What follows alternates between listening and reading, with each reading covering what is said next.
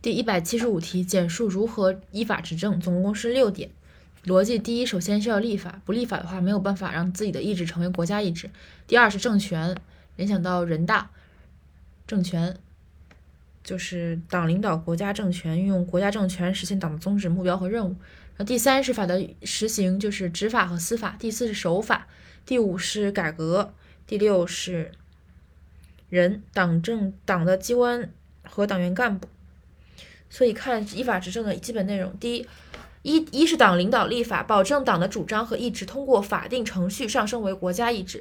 二是政权问题，依照宪法和法律，党领导国家政权，运用国家政权实现党的宗旨、目标和任务；三是行政和司法，三是保证和支持行政机关依法严格执法，司法机关公正司法，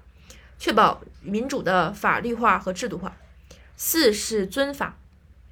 四是带头遵守宪法法律，自觉维护宪法法律尊严和权威。五是通过，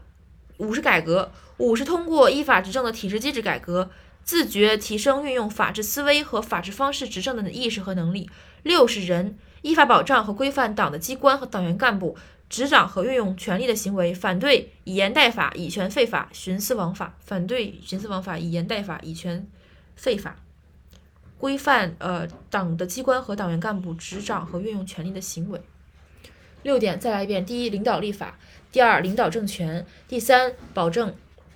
和支持行政机关依法严格执法，执法司法机关公正司法，使民主法律化制度化；四，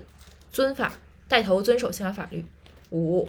改革，通过依法执政的体制机制改革；六，权力的限限约。